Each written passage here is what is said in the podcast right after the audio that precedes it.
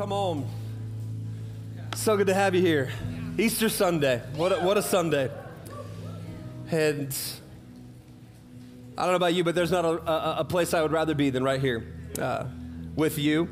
Uh, today, if this is your first experience with us at the well, we keep it lean and mean around here on Easter Sunday, so we don't have a ton of things going on, Easter egg hunts and all that stuff, and it's not because we're opposed to it just as much as today. My hope is that this Easter Sunday, as you do all those things with your friends and family all across the city today, my hope is that I can do my job uh, as your pastor and get us to focus on one thing and one thing alone for the next little while, and his name is Jesus. Come on, I said his name is Jesus. So that's my hope. That's my goal today. That's my that's my mission uh, for the next 30 minutes is to is to get us to focus on Jesus. Every shout next week. Next week, I do want to invite you back. Uh, we are going to start a brand new series of teaching that's going to take us all the way through Father's Day called Shadows in the Light. And we're going to be dealing with healing, not physical healing, but what does it look like? Uh, we've been on a journey around here of spiritual formation. What does it look like to find healing in our minds, in our hearts, in our, in our souls? Uh, how do we deal with some of the wounds that some of us carry around? I don't know about you, but have you ever felt like you've been fighting your past right now in the present?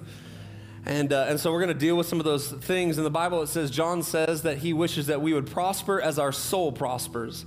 And I know some of us get a little bit twitchy with that word prosper, but how about this thrive? That we would thrive as our soul thrives. And so we're going to do some deep work starting next week in our, in our souls to kind of come to a place where maybe some of us will leave starting next week and the weeks to follow a little bit more freer than we came in. And so I hope you join us next week for, for that series. But I want to read to you uh, a piece of scripture that we've been focusing on uh, leading up to Easter for the past four weeks now. Paul the Apostle writing in Colossians chapter 1 verses 15 to 25, and he says this. And hey, listen, uh, we, are, we are a feedback church. So if any of these things said about Jesus get you excited, just feel free to holla, okay? Just say what you need. It's, come on, it's Resurrection Sunday. And so, you got to get our praise on. He is the image of the invisible God, the firstborn over all creation. For everything was created by him in heaven and on earth the visible and the invisible, whether thrones or dominions or rulers or authorities, all things have been created through him and for him. Verse 17, this is the verse we're going to focus on for today, but I'm going to read a little bit more. But he, it says this He is before all things, and by him all things hold together.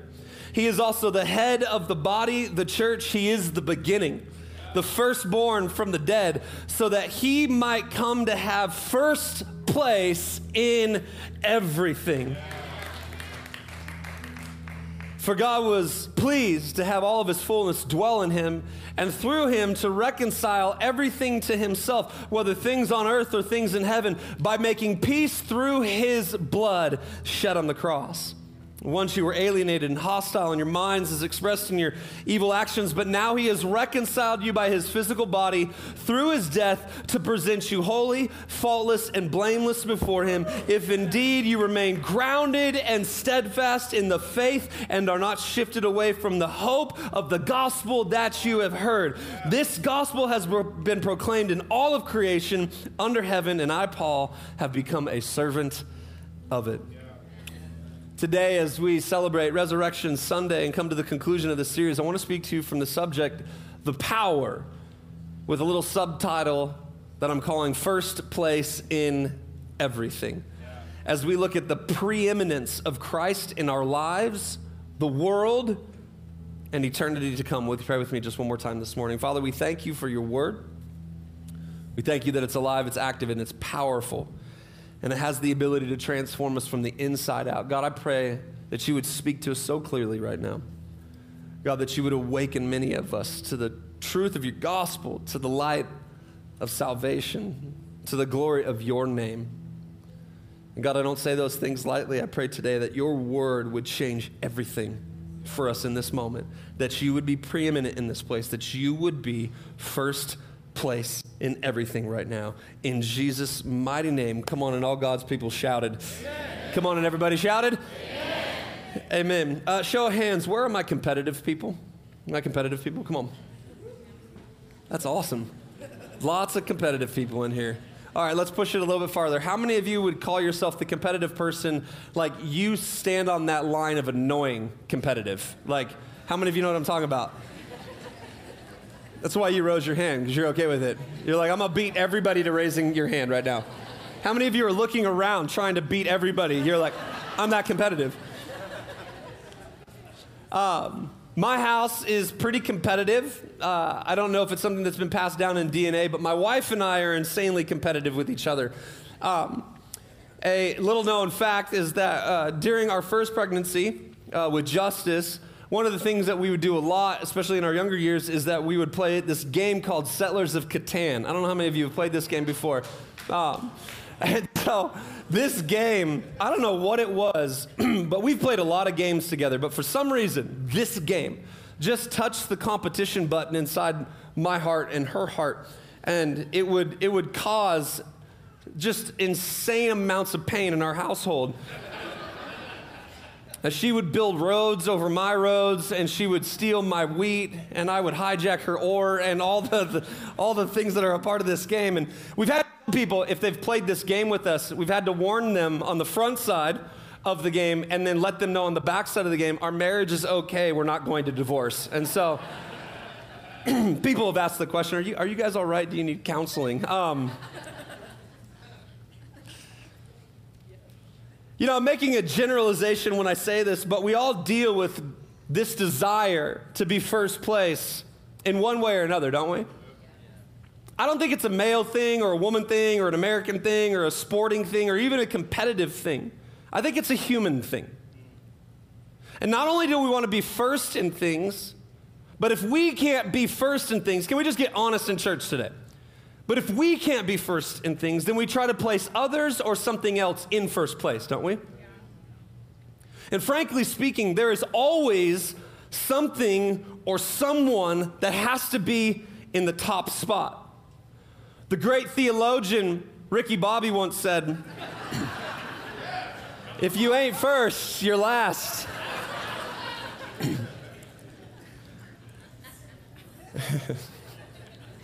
And to be honest, there couldn't be a more truthful statement when examining Paul's words right here in Colossians concerning Jesus. Because the truth is, is that for many of us, Jesus is not first. And so therefore, he's last. Because Jesus cannot be anything but first. He's preeminent. He's the only thing, he's the only one who has gotten out of the grave. Nobody else has that that they can apply to their name. There is one name who conquered death, hell, and the grave, defeated it all. Come on, somebody, and his name is Jesus. Jesus has to be preeminent in everything. You see, Easter, a Resurrection Sunday, is so much more than a spring holiday or a nice moment for us to reflect on concerning some historical moment in history. Easter Sunday is the defining moment in which Jesus proved faithful to his promises and true to his word. Yeah. See, Easter is first place Sunday. Yeah. Wow. Easter is Jesus showing us that he is to be first place in all things. And the resurrection was the stamp of proof. The Greek word that's used here in Colossians for first place is such a beautiful word with so much more depth than a lot of our English words. The word is proteuo, meaning to be first, chief, to hold first rank, to have the highest dignity. This would be why other translations of the Bible would instead use the word preeminent. That's a bigger word, a better word. Not just first, not just best, but preeminent. There's strength to that word, there's grandeur to that word, there's glory to that word. There's another word in this section of Colossians that aids in the support of this first place reality, and that's the word head. Every shout head. head. Paul writes that he, Jesus, is the head of the body, the church. According to the Bible exposition commentary, in Greek usage, the word head means source or origin, leader, ruler.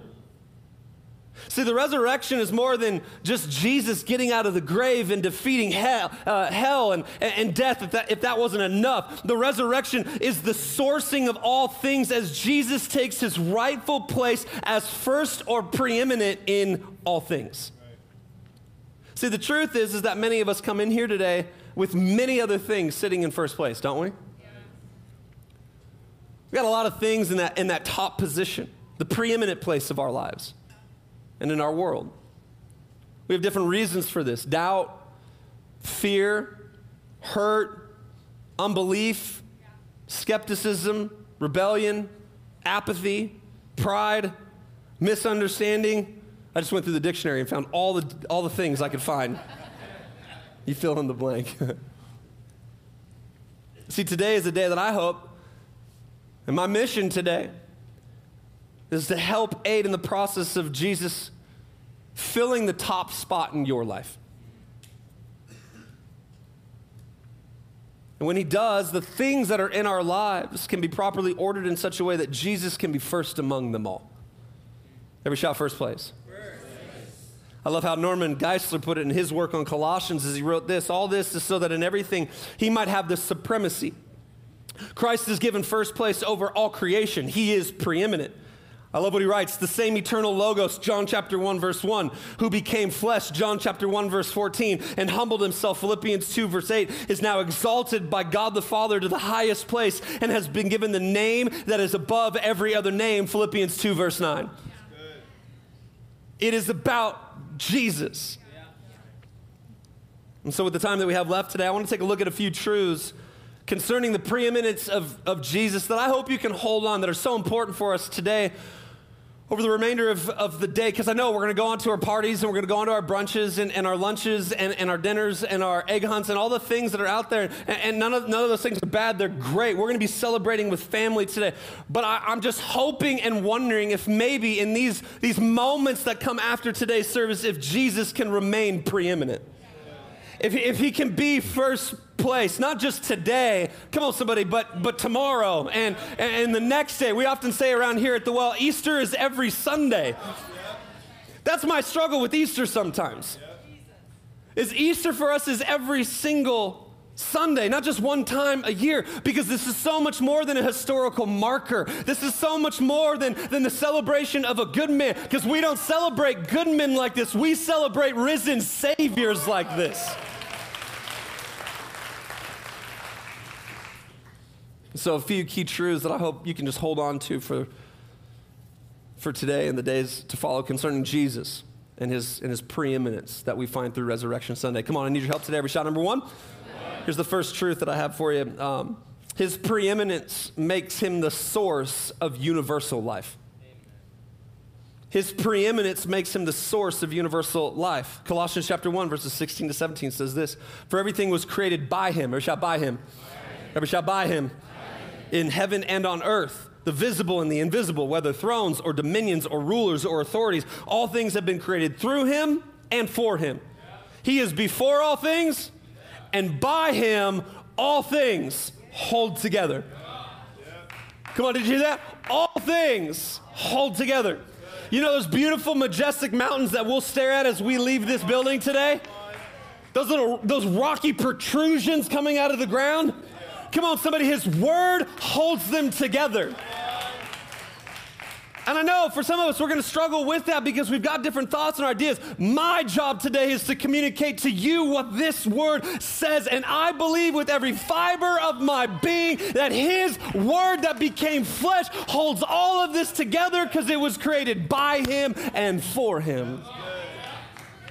He's the God of all Creation, Christ is the source of universal life. Through him, by him, for him, all things created. Put into motion, and that includes your life. Come on, that includes your life. You are like not a, you're not a mistake. You know, what's crazy about this generation right now more than ever is we've got a lot of people running around thinking they're mistakes. Like God just sneezed and You're not a mistake. You were, you were created by Him, for Him.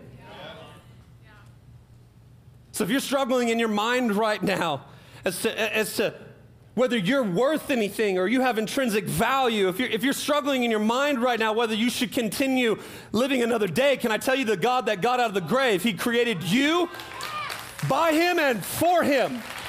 Oh, come on, somebody, that means you have a purpose. You have a destiny, you have a reason, you have a rhyme. There is music to your life that you are to walk according to. Why? Because He's for you, He's not against you.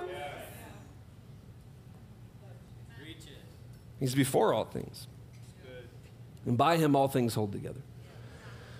In Romans chapter 11, verses 33 through to 36, Paul would write a doxology concerning the glory and the majesty of God. We're going to get to that in a few moments, but it's important to hold this tension, right? It's important for us to understand, first and foremost, that He is preeminent. So the resurrection is more than Jesus just getting out of the grave. The resurrection is showing that He should be first place in all things. Romans chapter 11, verses 33 through to 36 says this Oh, the depth of the riches and the wisdom and the knowledge of God. How unsearchable his judgments and untraceable his ways. For who has known the mind of the Lord, or who has been his counselor? And who has ever given to God that he should be repaid? For from him and through him and to him are all things. To him be the glory forever. Amen. Amen.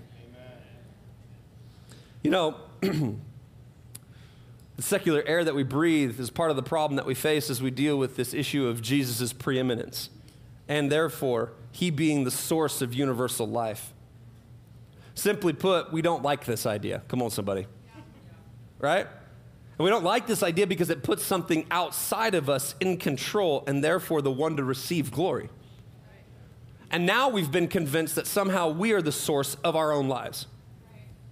And it doesn't, it doesn't work. See, glory, as understood in the scriptures, means weight or, or weightiness, gravity. To be surrounded by and experience God's glory is to experience His weightiness or gravity. Maybe you felt it today. Can I tell you that we don't have the ability to manufacture God's glory? God's glory shows up where He's desired.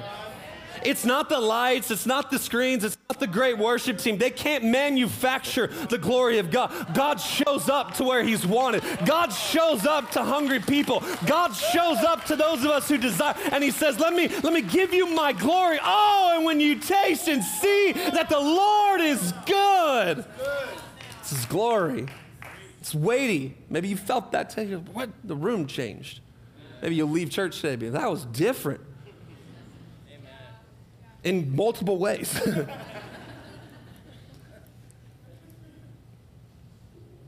this is why Paul would write in the book of Romans that none of us are without excuse when it comes to the knowledge of God. Daily, we experience his preeminence, his glory, and his gravity. Listen to Romans chapter 1, verses 19 to 23. Is it all right if we just study the Bible today? Since what can be known about God is evident among them because God has shown it to them. For his invisible attributes, that is, his eternal power and divine nature, have been clearly seen since the creation of the world, being understood through what he has made. As a result, people are without excuse. For though they knew God, they did not glorify him as God or show gratitude. Instead, their thinking became worthless and their senseless hearts were darkened.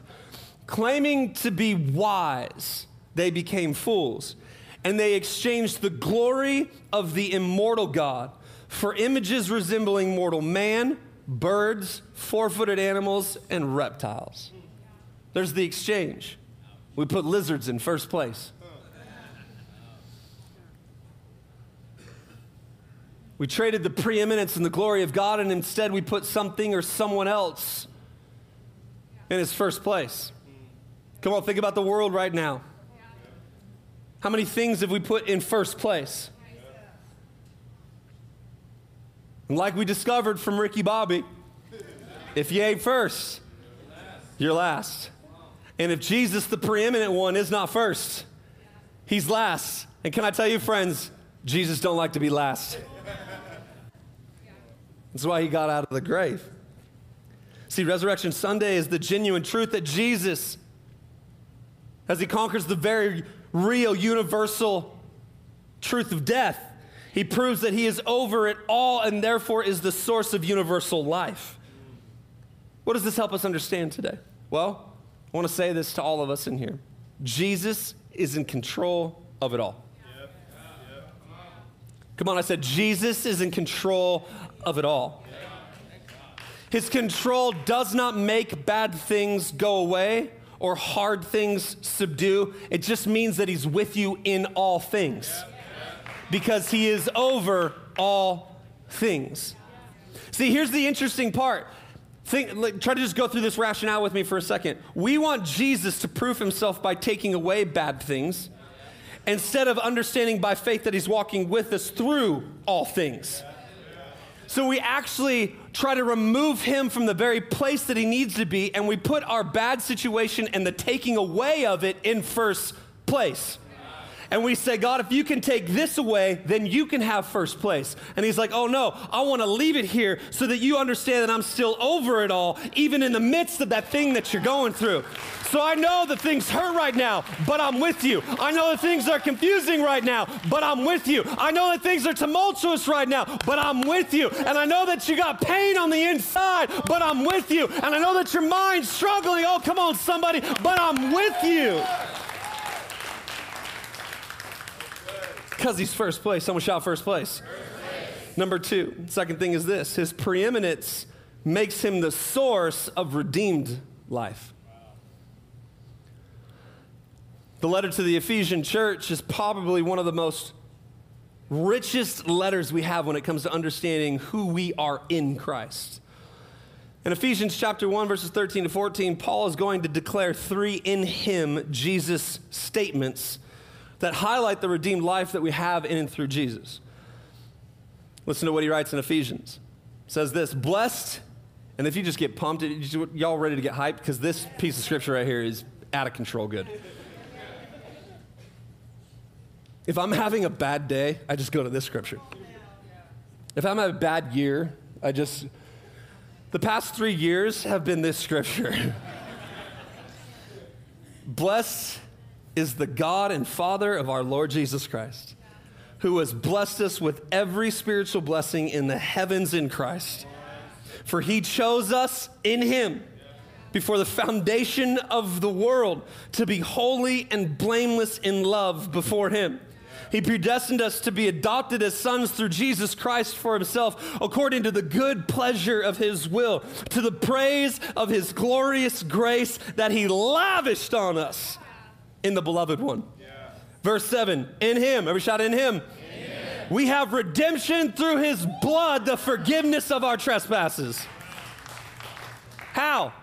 Not by your works, not by your ability, right. not by your good looks. Right. He tells us by the riches of his grace that he richly poured out on us with all wisdom and understanding. He made known to us the mystery of his will according to his good pleasure that he purposed in Christ as a plan for the right time to bring everything together in Christ, both things on earth and things in heaven. Every shout in him. In him, we have also received an inheritance. What? Wait, hold on. I've been forgiven and I get an inheritance? Winner, winner, chicken dinner.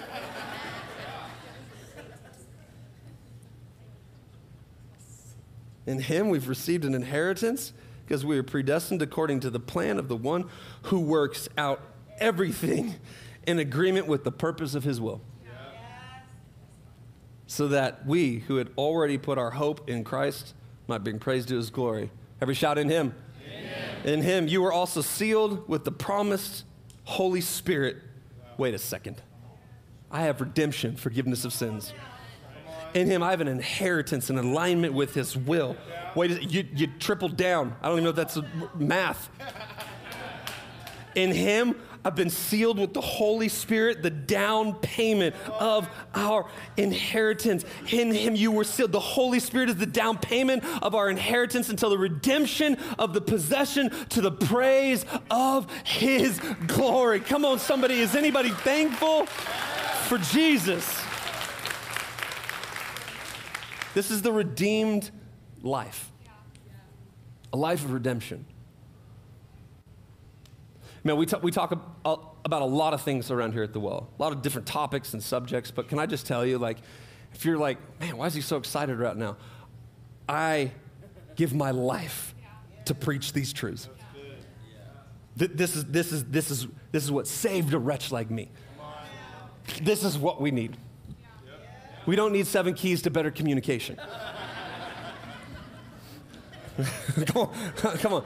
I just need to look at the grave and go, oh, wait, he's not in it anymore. Come on, somebody. that changes a lot. Once he takes first place, that changes a lot. We talk about communication next week. Um, the great theologian A.W. Tozer, serious theologian now, would write this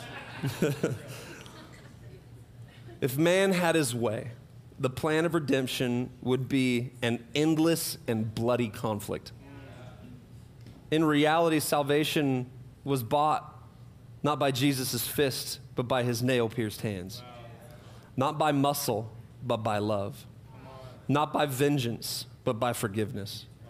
Not by force, but by sacrifice. Jesus Christ, our Lord, surrendered in order that he might win. He destroyed his enemies by dying for them and conquered death by allowing death to conquer him. This is the redeemed life. See, the redeemed life, friend, is the forgiven life. The redeemed life is a life of spiritual inheritance. The redeemed life is a sealed and empowered life. This is the redeemed life, a redemption that is sourced by Jesus because the stone rolled away. Number three, the third thing is this his preeminence makes him the source of resurrected life. His preeminence makes him the source of resurrected life. 1 Corinthians chapter 15 verse 50 to 57. This is one of my most favorite pieces of scripture in all of the Bible. And it says this What I am saying, brothers and sisters, is this flesh and blood cannot inherit the kingdom of God, nor can corruption inherit incorruption. Listen, I'm telling you a mystery. We will not all fall asleep, but we will be changed in a moment, in the twinkling of an eye, at the last trumpet, for the trumpet will sound, and the dead will be raised incorruptible, and we will be changed. For this corruptible body must be clothed with incorruptibility, and this mortal body must be clothed with immortality. When this corruptible body is clothed with incorruptibility, and this mortal body is clothed with, with, clothed with immortality, then the saying that is written will take place Death has been swallowed up in victory. Where death is your victory, where death is your sting. The sting of death is sin, and the power of sin is the law. But thanks be to God who gives us the victory through our Lord Jesus Christ. The good news of Resurrection Sunday is that the one who got out of the grave is the source of our new and resurrected life that we have eternally in Him. Resurrection Sunday is more than just a cute story, folklore, mystical thinking, or an allegory. Resurrection Sunday is the miracle that everything hinges upon. Jesus' resurrection proves that He is the source of our resurrection for eternity beyond. I love this quote by Tim Keller as it speaks so pointedly to the issue that we all must reckon with this Easter Sunday. He writes this If you're looking at Christianity, start by looking at Jesus' life as it is shown to us in the Gospels and especially at the resurrection. Don't begin as modern people do by asking yourself if Christianity fits who you are. If the resurrection happened, then there is a God who created you for himself, and ultimately, yes, Christianity fits you whether you can see it or not.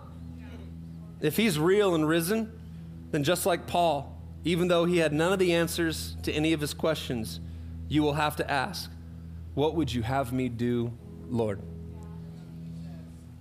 My prayer today is that Jesus would be or become first place in your life.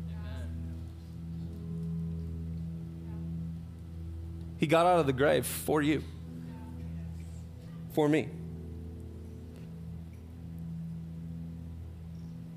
Let that sink in. Let the weight of it, let the glory of that sink in today.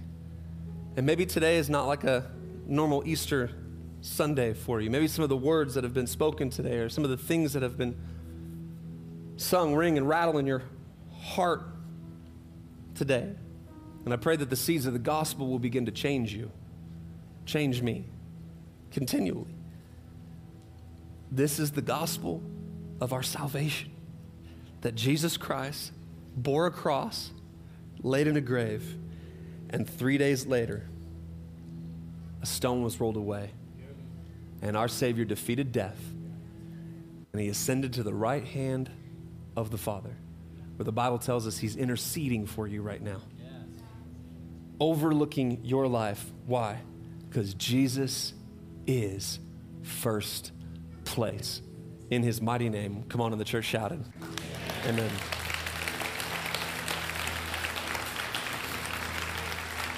I want to invite everybody just to bow your head and close your eyes in this moment.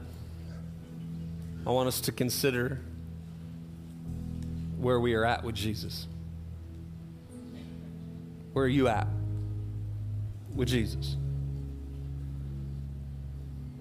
There might be a lot of things rattling around right now, but if we just take a moment, push it all aside. Let me ask you this question Is Jesus first place in your life? Not by systematics, not by church attendance. Is Jesus first place in your heart, your mind? Have you given your life to Him? Have you said, Yes, Jesus, I pledge my allegiance to you?